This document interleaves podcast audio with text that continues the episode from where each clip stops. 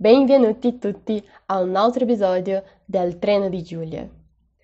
Questo episodio sarà un po' più speciale, un po' più diverso, perché basato nel romanzo La mia casa dove sono della scrittrice afro-italiana Ijaba Shego, io disegnerò una mappa mentale delle località che hanno fatto parte della mia storia di vita.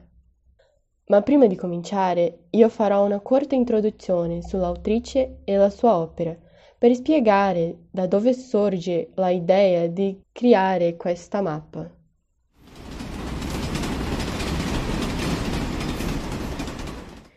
Ijaba Shego fa parte della chiamata seconda generazione, cioè è nata in Italia e per questo è italiana, ma la sua famiglia è di origine somala perché ha queste due identità che in certo modo si confrontano.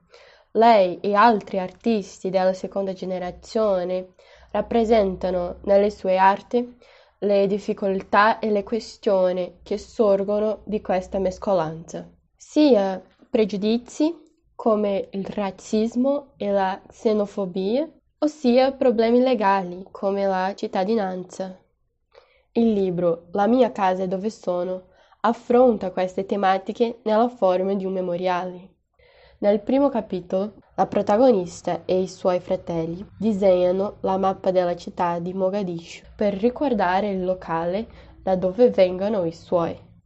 In questo processo lei si accorge che manca qualcosa nella mappa, che non è capace di rappresentare la totalità della sua identità. Per questo motivo Ijaba completa la mappa di Mogadiscio, la città dei suoi, con posti di Roma, la città dove è nata e cresciuta, essendo finalmente soddisfatta con il risultato.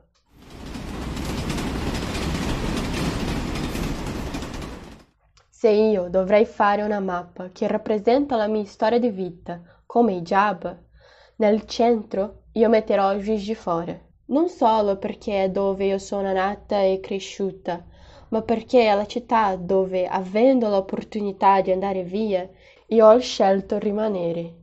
È la città che io amo e che io non scambierei per nessun'altra. Una grande parte della mappa deve essere anche dedicata ai Bitipoca, da dove io ho passato la maggior parte dei miei fine settimana e dove oggi si trovano la mia famiglia e i miei ricordi di infanzia.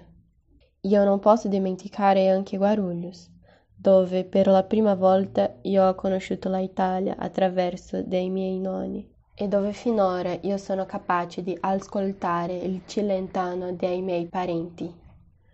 E perfine c'è San Paolo, dove resta il mio tesoro più prezioso, la mia sorella e dove la nostalgia si trasforma in affetto.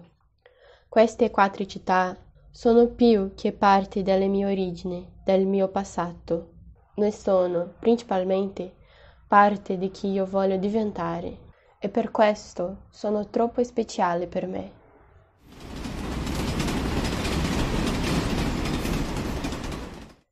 La dinamica dell'episodio di oggi è stata più personale e diversa dagli altri, ma io non voglio finire senza fare la mia usuale raccomandazione. Dunque, io parlerò di uno dei miei film preferiti di tutti i tempi. Queen racconta la storia di Rani, una giovane indiana che dopo essere stata abbandonata dal suo fidanzato dal giorno del loro matrimonio, decide di andare da sola in luna di miele. Nel suo viaggio a Parigi e Amsterdam, lei fa nuovi amici e riflette sulla persona che è mentre scopre la persona che vorrebbe essere. Quando Rani finalmente ritorna a casa, non è più lei stessa. Beh, finiamo qui oggi e ci vediamo nel prossimo episodio del Treno di Giulia.